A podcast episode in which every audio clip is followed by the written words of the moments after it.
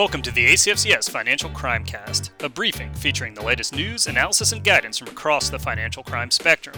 I'm Brian Spoda VP of Product Development with ACFCS, and on this episode, we're exploring one of the hottest trends in the illicit use of cryptocurrency the rise of privacy wallets. We're taking a deep dive into why this tool has become a favored typology of illicit actors, and what companies and organizations in the crypto space can do about it. Our guide on this quest to make the understanding of privacy wallets a little more public is David Carlisle, Head of Policy and Regulatory Affairs with Elliptic.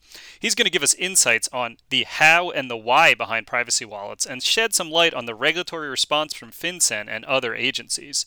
He'll also provide perspectives on emerging issues in illicit use of crypto more broadly following up from our recent webinar, The Top 5 Emerging Trends in Financial Crime and Crypto. David, thanks so much for being here. Yeah, thanks for having me, Brian. Great to be here and having the chat. Excellent. Well, let's let's start out by just kind of understanding uh, why we're talking about the topic of privacy wallets in, in the crypto space. So, can you just give us a brief overview of why understanding typologies, cr- criminal typologies related to cryptocurrency, uh, is so important? Yeah, absolutely. So, I mean, I think in general, typology studies are all about bringing money laundering and terrorist financing to life so that your compliance team is equipped for proactive detection of illicit activity rather than merely being reactive and on the back foot you know, I don't, think it's just enough to know the basics of money laundering or terrorist financing and placement layering integration or just having some automated tools uh, to alert you to things. You know, especially when you're dealing with a, a new and a complicated technology like crypto assets. You know, context is really everything. And I think the more you understand about all the ways in which criminals behave and typologies unfold and where and how red flags manifest, the better prepared you'll be to identify that activity before it becomes a really dire problem for your business. And I think that's the case whether you're a cryptocurrency business who's dealing with the technology day in, day out, or whether you're a bank or financial institution who uh, may have more indirect forms of interaction with crypto, whether it's uh, you know, dealing with third parties who may introduce uh, the proceeds of, of crypto uh, currencies uh, you know, into your business. So I think you know understanding the way the technology is unfolding, the way those typologies are taking shape, is really um, you know it helps you to future proof your compliance operations. And understanding the evolution of those typologies allows your compliance team to be proactive, so that you can be thinking ahead to how criminals may attempt to abuse your business, um, even if they don't do it in a in a certain way now. Um, knowing those typologies lets you to really think a step ahead of the criminals. And you know, at Elliptic, we provide technology solutions for identifying illicit activity. Um, we also think it's critical to provide our, our customers with you know, data driven insights about typologies that can help them do their jobs as effectively as possible. And you know, as a blockchain analytics firm, we sit on a lot of really fascinating data that sheds light on how criminals uh, behave using crypto. So we make it a point to share those insights to help the broader community, uh, compliance community, in combating financial crime. Yeah, I think you made a you made a number of great points there, and I think you know to to your point of uh, looking ahead and getting ahead of the financial criminals. That's just absolutely one of the core challenges that I think everybody in this this field of, of financial crime detection and prevention is facing. We always feel like we're one step behind. So I think it's a great point to you know say even if you're not seeing it today, let's try to actually look a little bit into the future rather than be reactive. Um, and you know I think the other thing you bring up that's really really interesting is that um, you know you need to know how criminals are using uh, these tech tools, um, particularly crypto, which is the subject of the conversation here, because you you also need to know that uh, what's not illicit, right? Uh, so by being more well versed in in identifying illicit activity, you can also distinguish it from completely uh, illicit or legal activity. It's just you know maybe worth noting that uh, for those that are maybe a little bit less familiar with space, the vast majority of of crypto transactions, crypto assets, funds moving through crypto is is uh, is entirely legitimate activity. So, um, so by you know getting well versed in this space, you have a better understanding of both what is potentially risky or suspicious, as well as what is entirely legitimate and just you know another avenue for investment or moving funds or that type of thing.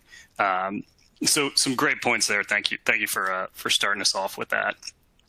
So, uh, on the note of, you know, you mentioned that that Elliptic has some pretty fantastic data set, and that comes in part from the transparency of uh, you know the blockchain on which some of these these cryptocurrencies move, um, or which is the underlying technology for some of these cryptocurrencies, and that's both an advantage when we're looking from the compliance side and a potential uh, liability when we're looking from the criminal side. Um, and one one avenue to maybe get around that has been uh, this move towards privacy wallets. So you can talk. Can you talk a little bit about you know what privacy wallets are and why they've been attractive to uh, illicit actors in this space?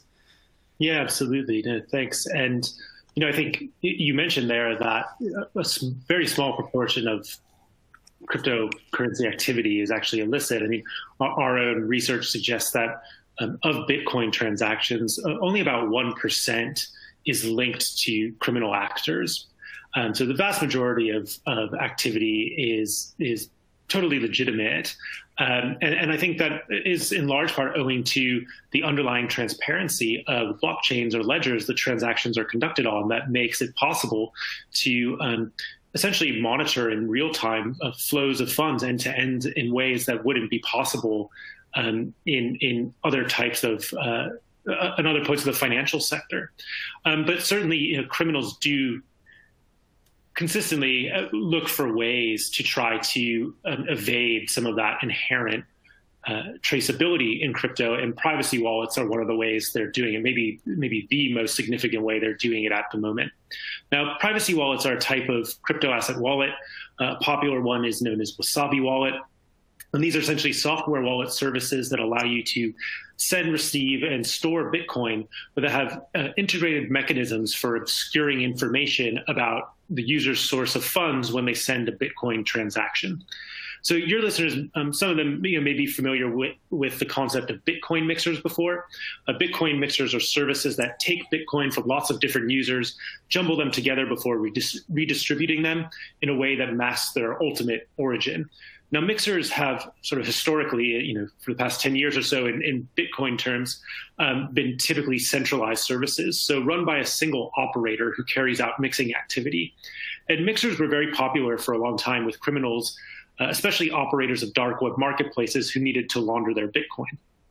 Um, but centralization has, has really been one of the major flaws of mixing services. Uh, traditional quote unquote mixers can you know, steal users' funds in some instances, can be shut down by law enforcement. Um, we saw that happen last year with Helix Mixer, which was one of the big illicit mixing services until its founder was arrested by US law enforcement last year. So, um, in essence, centralized mixing services um, aren't really reliable for criminals who, who need an you know a relatively safe way to to move their uh, illicit proceeds without disruption. And privacy wallets like Wasabi Wallet um, offer an advantage in that they're they're purely software applications rather than centralized services, and they use a technique called coin join that enables a more decentralized form of mixing. And because they're more decentralized without a single form of failure, or single point of failure, rather, um, privacy wallets create less vulnerability to disruption. So I think criminals see them as advantageous, which we think explains the growth in their use, which has really been explosive over the past couple of years.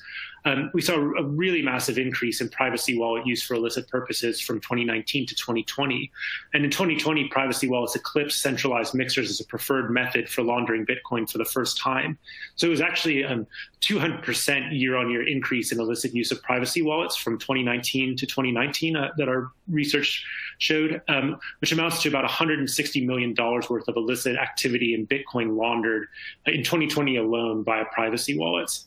And uh, the most public and visible case of that um, was last year's Twitter hack, where cyber criminals hijacked the Twitter accounts of a number of famous uh, people and politicians to perpetrate a Bitcoin fraud and laundered the Bitcoin in part through privacy wallets. Um, those individuals were, were ultimately apprehended because um, even though privacy wallets break the full chain of traceability that we tend to have in, in Bitcoin transactions. Um, at Elliptic, we can still detect when a privacy wallet's being used. So cryptocurrency businesses or financial institutions can use solutions like Elliptic's to identify transactions that involve privacy wallets, uh, which may be a red flag that, that needs further investigation. So um, certainly, privacy walls do prevent, present a number of um, challenges in terms of detection, um, but but there are some ways to to mitigate that risk. Um, but but they certainly have become a a, um, a favored mechanism for criminals now, and, and, a growing one in terms of their prevalence in the ecosystem. Yeah, and it's I mean it speaks to your earlier point about the the rapidity of change in in the technology um, and the constant advancement of uh, the crypto space and the, the, the virtual asset space in general. Um, there's just always always something new, which is in many ways great um, for financial innovation, but also provides innovative tools potentially for bad actors. Um, on that note, you know, Elliptic did put out, I think back in December, um, a very useful guide designed for you know the compliance community in particular, not necessarily people who are who are deeply into the technical space, but um, really tailored for the the compliance side, um, called Financial Crime Typologies of Crypto Assets. And it looked at typologies in the money laundering and terrorist financing um, uh, spaces. And uh, since then, you know, as, as since we're on this theme of kind of everything evolving, developing very quickly. Um, you know, even just looking at the past couple of months, have there been any any new developments or anything you would highlight, especially kind of looking ahead to uh, 2021? Yeah, so I think there are a couple of things. Um, probably the, the most significant major issue we've seen that's emerged just in the, the past couple of months is uh, relates to domestic terrorism in the US and the potential use of crypto to further political extremism. And um, this isn't a totally new problem uh, per se. I think there's, there's, for the past several years, been knowledge that, um, for example, neo Nazi groups have used crypto to fund their uh, propaganda campaigns, and that other um, extremists uh, have, have engaged in similar activity using crypto for crowdfunding to to raise um, funds in support of their activity.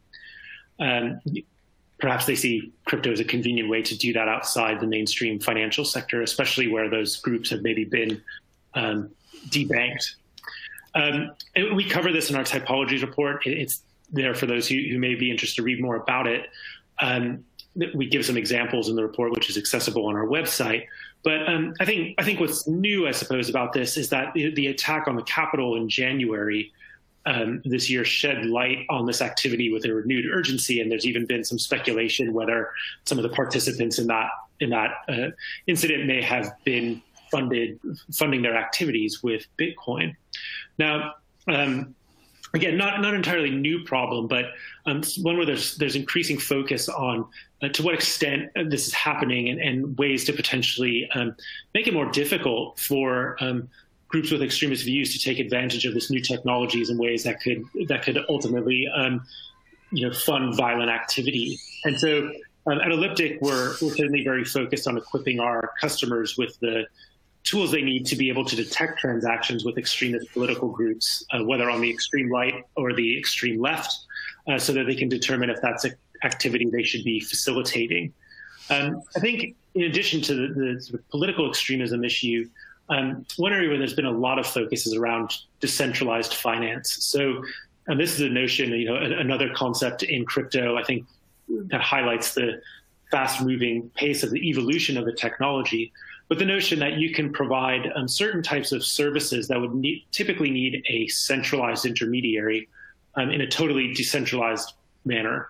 So um, even the fact, the, the notion that you can take the concept of a cryptocurrency exchange, which has, I think, until now mostly been run by centralized businesses that function a little bit like a, a bank or, or more traditional financial institution, and have them run purely in an automated fashion so that there's no central operator behind that um, behind a platform, and trades are just happening happening automatically and governed by what are known as smart contracts.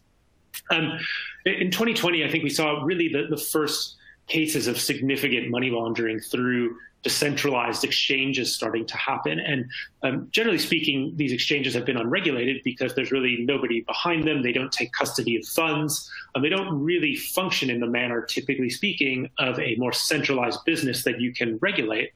And there's a lot of question among regulators going ongoing at the moment about whether that should change. Um, and so we did see, I think, in the second half of last year, some some significant cases start to emerge, and I think that's going to be one of the areas where going into 2021.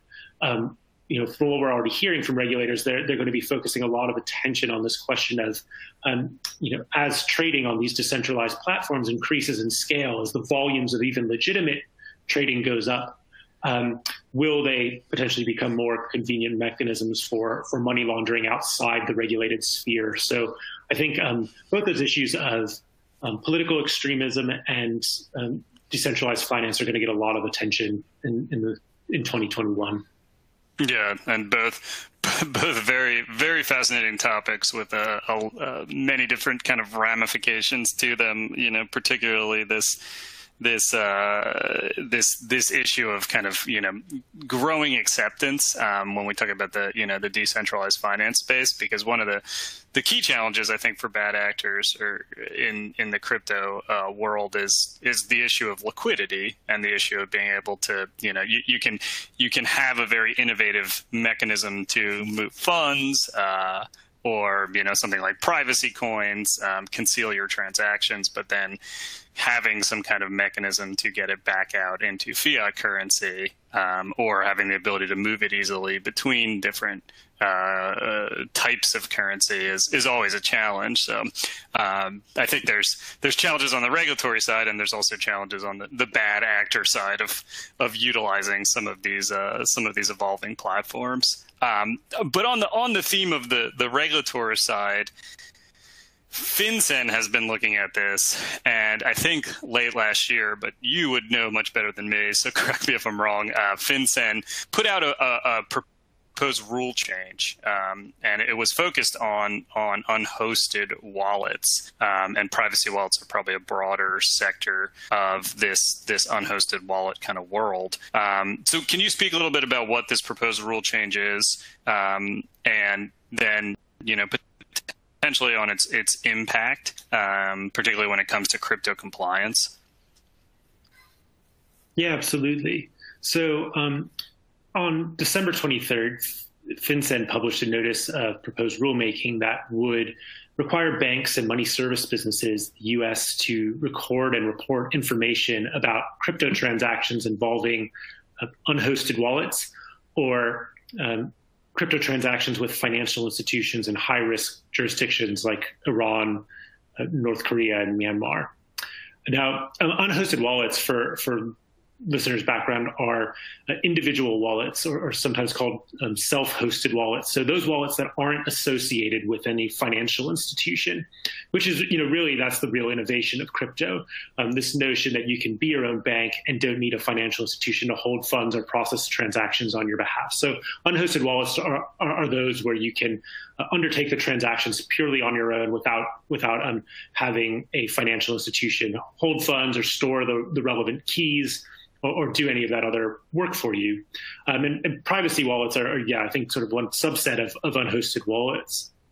Now, um, regulation uh, until this proposed rule in the US really hadn't addressed how regulated businesses should treat uh, any transactions or dealings they have involving unhosted wallets. So, for example, if I go to a regulated crypto exchange and send funds to an, an unhosted wallet, that isn't held by a regulated business, but is instead held solely by an individual.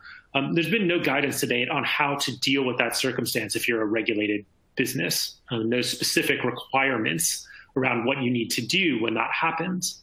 Now, uh, the closest analogy in banking probably is, is someone withdrawing cash from a bank account or an ATM, um, except that in the crypto world, um, the process of withdrawing funds from a regulated business to an individual wallet is fully electronic and can involve third party third party cross border funds transfers, unlike cash, which is probably more in most cases more geographically limited. So uh, this NPRM was FinCEN's first attempt to address that issue and to um, articulate what the U.S. Treasury sees as the associated risks of what are you know essentially pseudonymous cross-border transactions where there's no financial institution on one end of the transaction. And, and specifically, the rules would require, um, firstly, that banks and MSBs gather identifying information on the counterparties behind the unhosted wall- wallets that their customers transact with for any transactions over $3,000. So, for example, if I go to a US crypto business and I say, uh, please send funds from my wallet to um, wallet XYZ, 123, et cetera, et cetera, um, for you know, $3,000 worth of Bitcoin, um, you know, that crypto business would need to ask me, uh, who are you sending those funds to? What's their address? And I'd have to tell them it's going to Brian Kindle um, at 123 Main Street. Um, as you do for sort of standard wire transfers. The, the difference being that you know the Brian Kindle in that case wouldn't be holding funds at any financial institution, so it's purely an individual.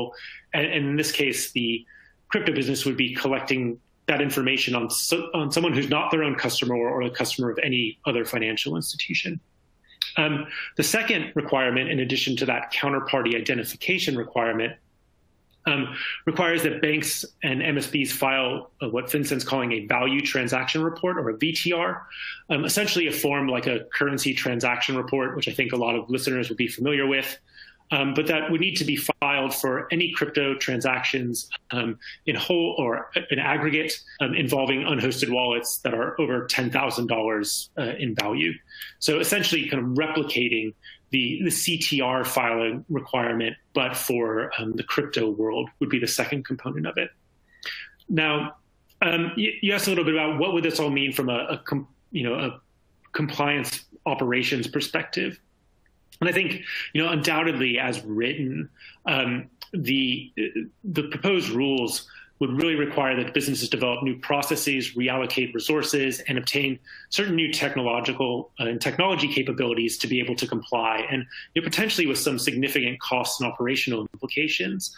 Um, crypto businesses would need to adjust their processes to ensure they can identify any time a transaction over a certain value may involve an unhosted wallet. Um, it's a technical challenge, which is you know, certainly potentially achievable, but it does require certain specific technology solutions like blockchain monitoring and deploying them in, in new and different ways. Um, they'd also need to be able to conduct due diligence on their counterparties, including verifying whether their business counterparties are regulated and would in some ways mimic components of correspondent banking due diligence. Um, and they would need to start filing VTRs and CTRs for the first time, uh, you know, for potentially significant volumes of crypto transactions, and that would you know, unquestionably come with new costs in terms of systems implementation, resourcing, automation, and so on.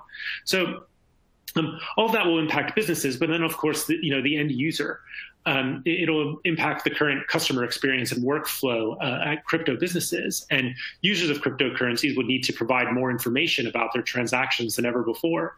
So I think, you know, if not implemented in a, in a thoughtful and sound manner that takes into account a lot of the technical challenges, which I think is, you know, an issue we keep coming back to today, um, it could really have a potential detrimental impact on the speed and efficiency of the end user experience in crypto, which I think is one of the, the important innovations in the technology. That's, you know, even regulators look to to further objectives like uh, greater inefficiency and a greater efficiency in payments and uh, financial inclusion. So it's not technically, uh, you know, it's not to say that it's technically impossible to do um, every single thing that this proposed rule would require, but it would certainly have a significant practical impact. Uh, you know, some, some in some cases significant costs um, you know, with some important trade-offs from a policy, uh, the perspective of policy objectives. So it, would really require time to uh, implement it in a meaningful and successful way. And so, um, so I think getting that component of it right is very important. Yeah, I mean, it sounds like it's just a tremendous challenge in many regards, um, both from the regulatory side and the, the compliance implementation side. Um, so I think you know there, there's uh, any, anything is possible, but there's certainly there's certainly uh, uh, hurdles to overcome. So I would uh, definitely appreciate your perspective. You know, uh, from from uh, sitting where you are within a, a blockchain uh, analytics and and uh, data firm, um, you know how are how is Elliptic responding to this? Um, what are you seeing as you know potential ways to deal with this uh, new proposed rule changes for unhosted wallets? Yeah, so I think like a lot of others in the industry, we had a, a number of concerns about the proposal when it was originally published in in uh, late December, and um, we shared some of those concerns and observations in an open letter to FinCEN that we wrote on December 31st. And you know, in that, firstly, we noted we we were really concerned about the the initial implementation timeline that was set forth. So the original notice of proposed, rule, proposed rulemaking or NPRM had a 15 day comment period, which was, I think, completely impractical under any circumstances, but especially for a set of measures that could have a major impact on the way that businesses and users operate. So we recommended in that letter that the comment period uh, be extended to 90 days so that a true assessment of its proposed impact could occur. And you know, we're very encouraged and, and delighted by the fact that FinCEN heard that request. And FinCEN has now extended the comment period until March 29th so that a proper consultation and discussion between the industry and, and FinCEN can take place to really look examine some of these technical issues. Um, second, you know, we had a number of substantive concerns about the specific proposals that we felt needed to be addressed so that regulation isn't adopted that has the adverse impact of actually making financial crime more rather than less likely. Um, you know, for example, the, the counterparty identification requirement um, for transactions over three thousand dollars that I mentioned is one. You know, at Elliptic we feel is is particularly um, potentially impractical to implement and can be very easily circumvented um, in a way that might not do anything to reduce financial crime. And it also presents some, some very challenging issues for user privacy, given that it would require regulated businesses to collect a lot of information about people who aren't their own customers or signed up to their own terms of service. So really, you know, that would create a lot of challenges and, and we don't want to see that kind of thing rushed and done too hastily. and, and you know, I think it's especially important because if forced to do those types of things in a hasty fashion, it could result in regulated businesses shifting resources away from compliance operations that are already working for them. You know, as we already discussed, I think illicit activity is a small proportion of overall crypto activity.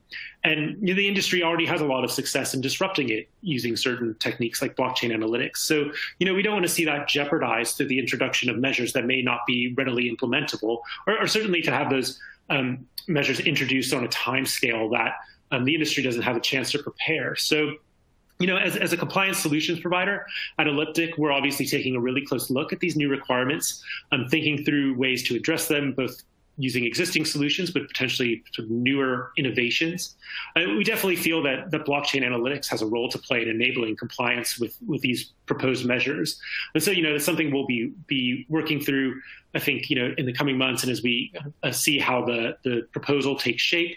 Um, but at the moment, you know, we're really focused on working with regulators and our partners in the private sector to ensure that any final regulation that comes out is, is sound and really well considered. Thank you for that. Yeah, and I think it, you know, I think it speaks to uh, the you know the collaborative relationship um, and the level of, of listening on both sides, I think um, that we see with the the regulatory community. I, you know, from my perspective in the U.S., but probably in other jurisdictions as well.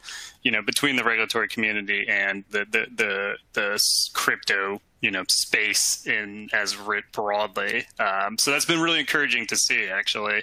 And even though this is you know potentially a major, as you know, technical challenge um, and regulatory challenge, given that it's not necessarily like a, a, clear fit between some of the regulations that maybe exist in the traditional financial space and the crypto space, um, there's still this you know willingness to to listen um, and willingness to learn on both sides. Um, so that's been very encouraging to see and and uh, you know uh, reasons to be optimistic going into uh, to 2021. Uh, so, David, thank you so much for the conversation. Uh, really appreciate the perspective on this rapidly evolving space.